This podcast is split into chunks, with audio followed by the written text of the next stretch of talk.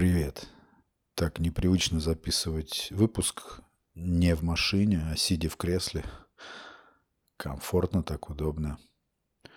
Все время такой прям черной мрачной завистью завидую подкастерам, которые располагаются в каких-то уютных студиях, где все заточено, все пространство организовано под, под то, чтобы произвести четкий, хороший звук, звучание, чтобы было качество. Интересно, каково это. Ну ничего, мы и так славно вывозим. Так ведь? Справляемся и так.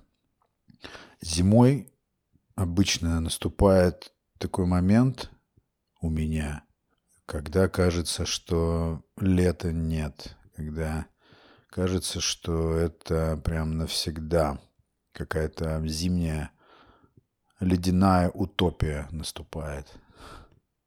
Не скажу, что мне прям не нравится это время, просто интересно ощущение такого контраста. Причем в середине июля я тоже всегда как бы для себя отмечаю, что слишком здорово, когда жарко, когда не нужно на себя надевать кучу шмоток. Просто можно шляться в шортах, в майке, спрятав глаза под очки и слушать музычку, окунувшись в зелень моего любимого ботанического сада. Но все это случится, все это произойдет неизбежно. И останется и январь позади, и вообще все позади останется. И однажды наступит тишина. Я в порыве щедрости подарил двум людям разным свои любимые книги – Одна книга э, Луция Синеки, другая Марка Аврелия.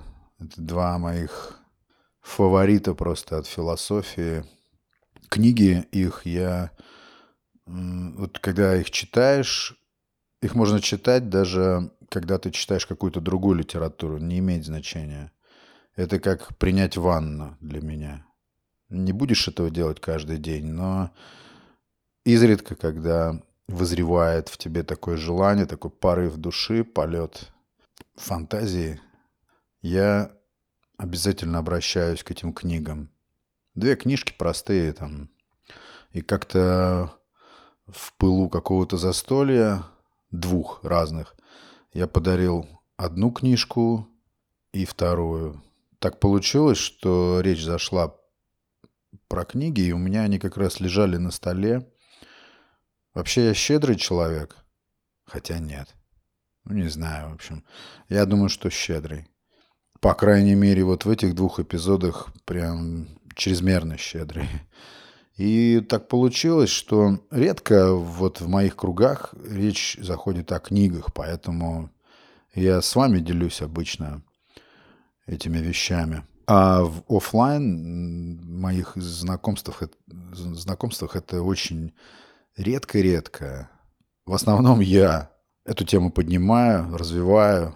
И так получилось, что я заразил одного человека и подарил ему сначала, ну, в одном случае, одну книгу, и потом похожий же эпизод случился и со второй книгой. Потом мне стало почему-то горько без моих этих двух книжечек. В принципе, можно там и электронный вариант достать, ну, мне почему-то ревностно стало. Я помимо того, что щедрый, еще и ревнивый. как это сочетается, никто не знает. И прям ну, не то, что тоска, но мне как-то стало...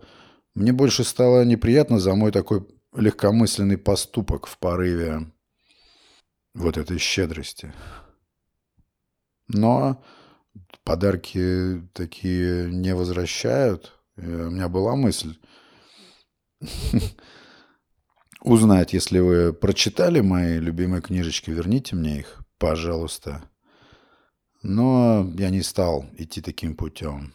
Но тоска моя в эти новогодние прошедшие уже дни улетучилась, когда в качестве подарка я увидел эти же две книги в прекраснейшем варианте исполнения, в твердом уже теперь переплете, еще и с всевозможными какими-то дополнительными версиями в виде подарка с совсем другой стороны, с неожиданной. И мои книжки, мои авторы, у меня их не так много, прям таких вот именно непререкаемых авторитетов. Я считаю этих людей своими наставниками, своими учителями, не больше, не меньше, потому что это уже проверено течением лет, это проверено практикой. Все вещи, которые я позаимствовал, или даже которые эти люди, эти авторы и мыслители вживили в мое бытие, все это делает меня очень прям искренне благодарным этим авторам. И эти книги в виде подарка ко мне вернулись, мне стало легче. Хотя в тех книгах было множество пометок. Ну, я знаю, в принципе, что я к ним никогда не вернусь. Это если ты скринишь э, электронную книжку, там, да, это все останется у тебя в галерее, где-то там можно будет пролистать, чем-то из этого можно поделиться со слушателями подкаста. А в книгах бумажных все эти заметки, они, как правило, просто останутся, может быть, для каких-то следующих читателей этих книг. Впечатление, воображение и воспоминания. Вот так для себя я отвечаю на вопрос, из чего обычно состоит мой нарратив. Это те три компонента, из которых я черпаю материал. Это то, что мне всегда интересно. И вот э, сейчас хочу с вами поделиться одним интересным впечатлением, которое на меня произвело наблюдение за человеком. Я не насытен, что касается наблюдения за людьми, за какими-то характерами или за их изменениями. И вот на днях я видел человека, знаете, который, наверное, мог бы быть для меня образцом какой-то цельности, что ли.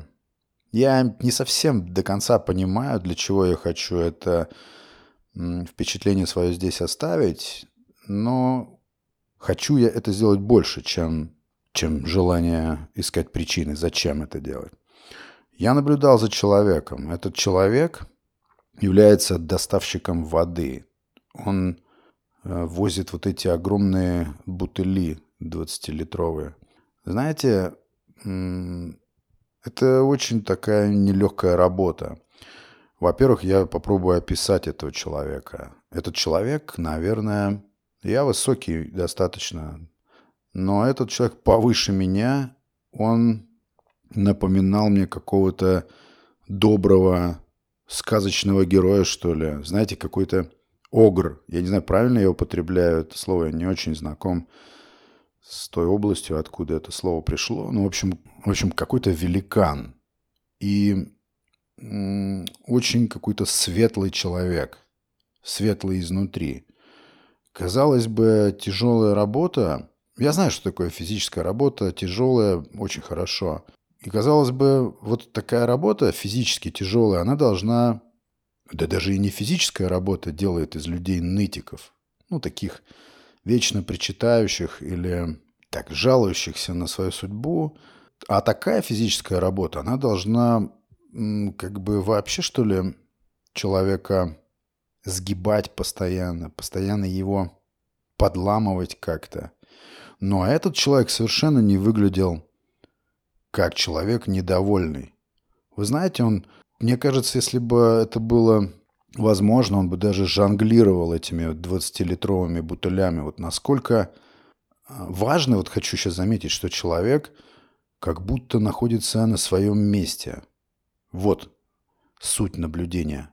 Одна из граней моих наблюдений. Этот человек создавал впечатление абсолютно довольного человека своей работой. Это то, например, чего мне никогда не хватало. Я никогда, наверное, в своей жизни не занимался с любовью. Чем-то, да, с любовью, по-настоящему, прям по-настоящему, так вот отдаваясь делу. Может, я сейчас, конечно, гиперболизирую, и у него было бы другое мнение на то, что я говорю, но я здесь описываю чисто свои впечатления. Он был абсолютно доволен. Он с улыбкой грузил, разгружал вот эти огромные емкости с водой. При этом он был вежлив, там пропускал каких-то других людей, которым намного удобнее было бы уступить. Я много в последнее время вижу разных людей, разных типажей, разных э, слоев, разных э, видов деятельности за последний год. И вот эта находка такая наблюдателя заставила очень сильно обратить на себя внимание и добавилось какую-то коллекцию интересных наблюдений. Это всегда очень приятно видеть человека на своем месте, и это вот про то, о чем я говорил в предыдущем эпизоде, про вот эту трушность. Откуда она берется, я не знаю, как это воспитывается, но вместе с тем скажу вам, что такие наблюдения для меня нечастые. Вообще сейчас э, встретить довольных людей, довольных тем, чем они занимаются, тем, не знаю, как они выглядят, тем, как они живут, просто довольны, то есть на какой-то нулевой точке. Сложно, это большая редкость, потому что ну, сейчас принято страдать, какая-то мода на страдания, на мучения бесконечные. Откуда это взялось, я не знаю.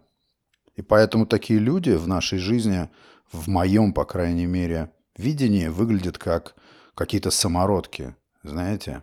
У него были такие вот именно сангвинистические черты в лице, во взгляде, во всех его действиях. И мне как-то с трудом, знаете, вот эти ярлыки крепились к этому человеку, типа выгорание или депрессия, такая, ну, в бытовом понятии. Я не знаю, что у него на душе.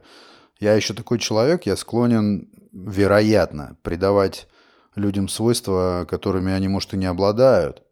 Но это выглядело так, как я говорю. Почему это выделилось, еще раз говорю, потому что общий фон сейчас – это какой-то упор на страдания. Не то чтобы пессимистичность да, какая-то, но просто общий какой-то фон, общий тренд, опять по моим наблюдением, на мой взгляд. Поэтому я хочу закрепить вот этот образ, вот это наблюдение здесь. Мне показалось это очень необычно, когда человек вот такого тяжелого, э, очень физически тяжелого труда источает любовь к жизни, благодарность и вот олицетворяет собой какой-то, не знаю, эталон – довольного человека, просто довольного человека. Дальше поехали. Очень углубился в последний, наверное, месяц нирваной. Ну, не состоянием нирваны, а группой нирвана. И она всегда была для меня почему-то очень знаковой. Я замечаю, что со мной происходит что-то невообразимое, когда я слышу треки нирваны. У меня такое ощущение, что меняется на каком-то биохимическом уровне меняется что-то внутри. Для меня, вот тут я слушал недавно подкаст, не помню, как называется, что-то там такое, э, вроде взрослые дяденьки, они сравнивают впечатления детства с впечатлениями текущими в зрелой жизни. Ну, что-то такое. Недавно они только начали, там два или три выпуска у них. И мне как раз попалось это на мои радары. И они как раз обсуждали а, группу Нирвана, феномен ее. И мне так хотелось ворваться в их диалог, так много чего хотелось сказать. Когда, вот, допустим, я слушаю Нирвану, а я часто это слушаю и уже просто уверен, что пройдет 10 лет, и я также буду торчать на этих песнях, я не скажу, что я испытываю радость. Я, наоборот, впадаю ну, в какой-то, знаете, такой легкий психоз. Я уже не говорю про то, когда я сам пытаюсь играть, когда я играю песни Нирвана. И меня всегда волновал тот вопрос, интересовал, как так получается, что при таком количестве гранжевых групп на планете, в той же Америке, Нирвана стала таким брендом номер один. И, не знаю, в панк-рок культуре и в роке. Ну, я не знаю, если сейчас 15, 16, 17-летняя молодежь сходит с ума, когда впервые, ну, те, кто интересуется музыкой, конечно, те, кто впервые слушают э, треки Нирваны, они сразу что-то просекают. И меня всегда волновал вот этот феномен. Я не скажу, что я слушаю Нирвану для того, чтобы выправить там, допустим, себе настроение. Нет, вообще нет. Я замечаю, что мне Нирвана помогает еще больше вгрузиться э, в такие состояния упаднические. Я, ну, знаете, наверное, когда ты кайфуешь от того, что ты на дне, на дне своих мыслей, когда ты увлекся таким ментальным самоубиванием. Я периодически шалю с этим. Это такое самобичевание, самоненависть, ненависть ко всему, что тебя окружает, ненависть ко всему, что в твоей жизни происходило, заведомо ненависть к тому, что в ней будет происходить. Я не знаю, как это состояние называется. Вот в этом самом состоянии нирвана — это музыка и эти эмоции, которые ретранслируются при помощи этой музыки. Это состояние как-то закрепляет, стабилизирует, и ты понимаешь, что так бывает всегда, так бывает часто, так бывает не только у тебя. Я удивляюсь, как им удалось впихнуть все это в музыку. Я очень много слушаю разной музыки, постоянно нахожусь в процессе исследования разной музыки, разных жанров. Но вот здесь, когда я слышу песню, например, «Литиум», распаковываю из своей памяти все упадническое, что в ней было, все такое греховное. Я вспоминаю какие-то мрачные декаданс-вечеринки.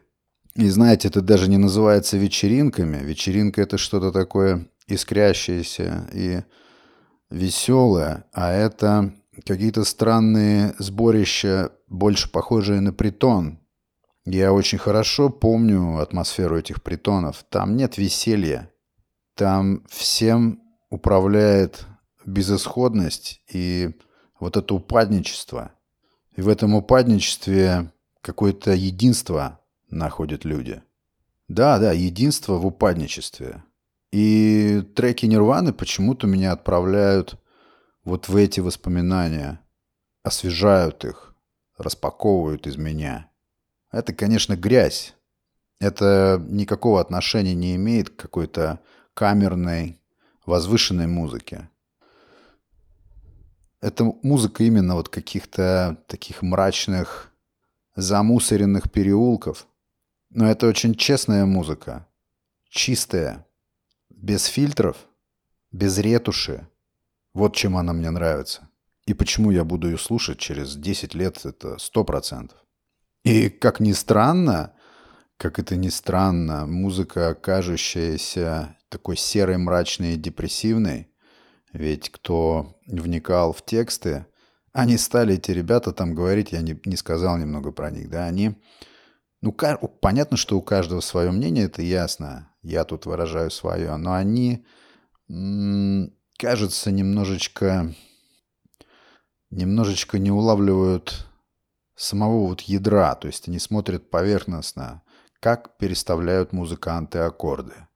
Или э, какие-то несоответствия, незарифмованные или недорифмованные или неорганично зарифмованные строки.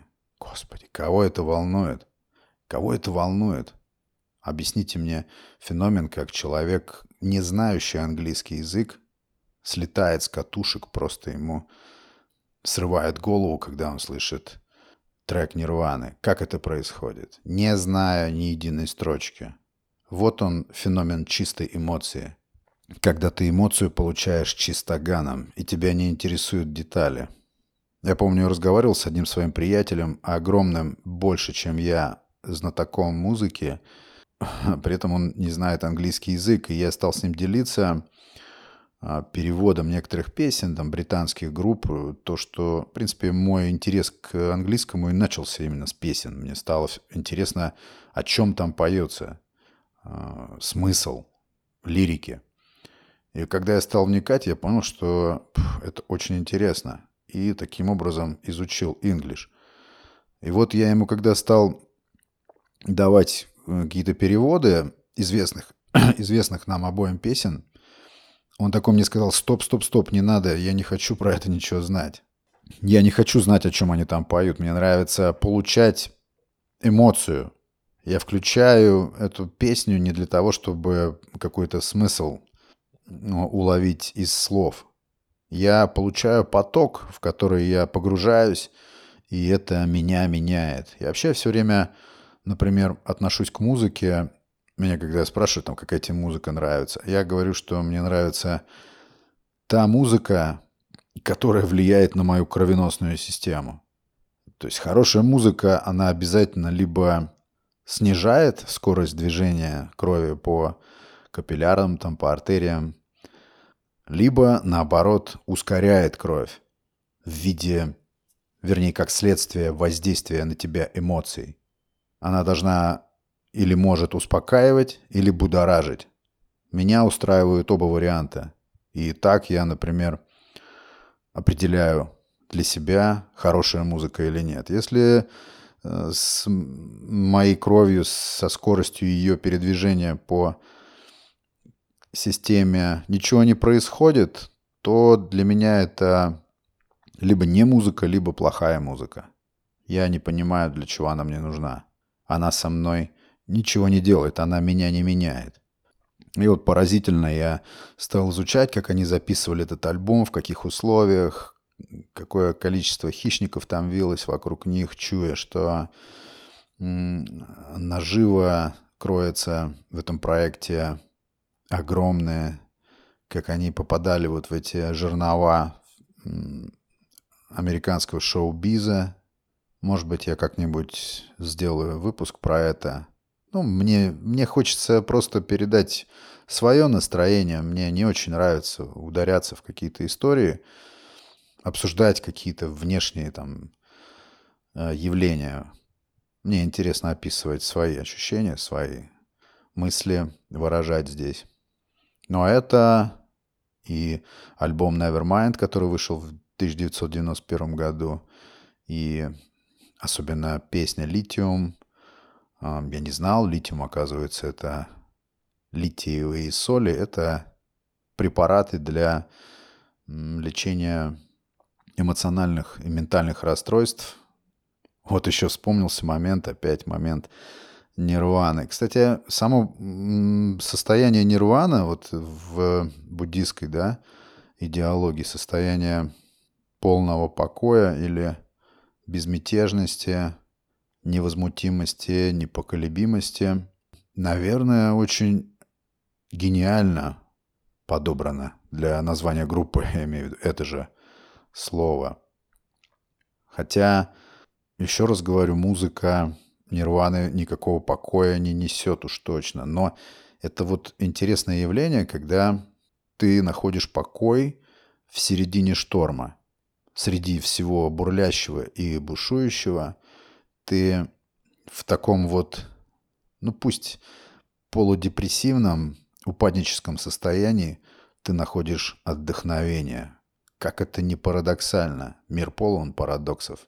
Один сплошной парадокс. Но это вот такие мои ощущения. А, немножко выступлю защитником русского юмора. Если, кстати, у вас есть какие-то образцы, какие-то примеры, с чего можно было бы посмеяться, я имею в виду каких-нибудь комиков, стендаперов. Я с удовольствием бы посмотрел. Я нашел интересное шоу. Посмотрел, наверное, пару выпусков. Это не хочу называть. Это здесь мой принцип. Я не хочу никого называть, если это не что-то прям такое ого-го. Но мне было смешно. Или, может быть, опять я себя так обманывал, я не знаю смеялся в холостую. Там, значит, шоу такого формата, небольшая такая сценка, и питерский паренек общается с аудиторией. И, естественно, там обшучивает истории, которые рассказывают, ну, вероятно, обычные люди. Я почему-то решил, что не, не стану ковыряться и искать там какую-то постанову. Мне очень понравилось это такой вот живостью. Именно тем, что это такой прям вот, ну, реалити. Не знаю, повторюсь, насколько это не постанова, но, конечно, там были и ну, такие откровенные пошлые реплики, но я делал вид, что ничего не слышал. Так что есть при определенном, наверное, фокусе в этой индустрии что-то стоящее, но все равно это не вывезет, а опять же, чисто на мой взгляд, всеобщего курса на деградацию, на юмор туалетный, юмор ниже пояса, тошнотворный юмор. Я не знаю, может быть, это такой возраст у меня привередливый. Э, но нет, я еще раз повторю, мне не хочется какого-то высокопоэтического юмора, такого элегантного, экстравагантного, джентльменского. Нет. Еще раз хочу повторить, мне нравятся острые моменты, острые, интеллектуальные моменты. И даже если это грубо выглядит и... Ну, не знаю, я так воспитан, я вспоминаю. Мы, допустим, в детстве брали телефон обычный городской, набирали какой-то рандомный номер и там ну, тираду мата вываливали этому незнакомцу в трубку. Но нас распирало от того, что нас невозможно найти. Нас невозможно наказать, нас невозможно вычислить. Нас вот это как бы окрыляло. Сейчас, например, почему-то все решили, что можно материться при женщинах, если это... Может быть и можно, но это должно все равно как-то быть исполнено изящество. Это не должно никого ранить.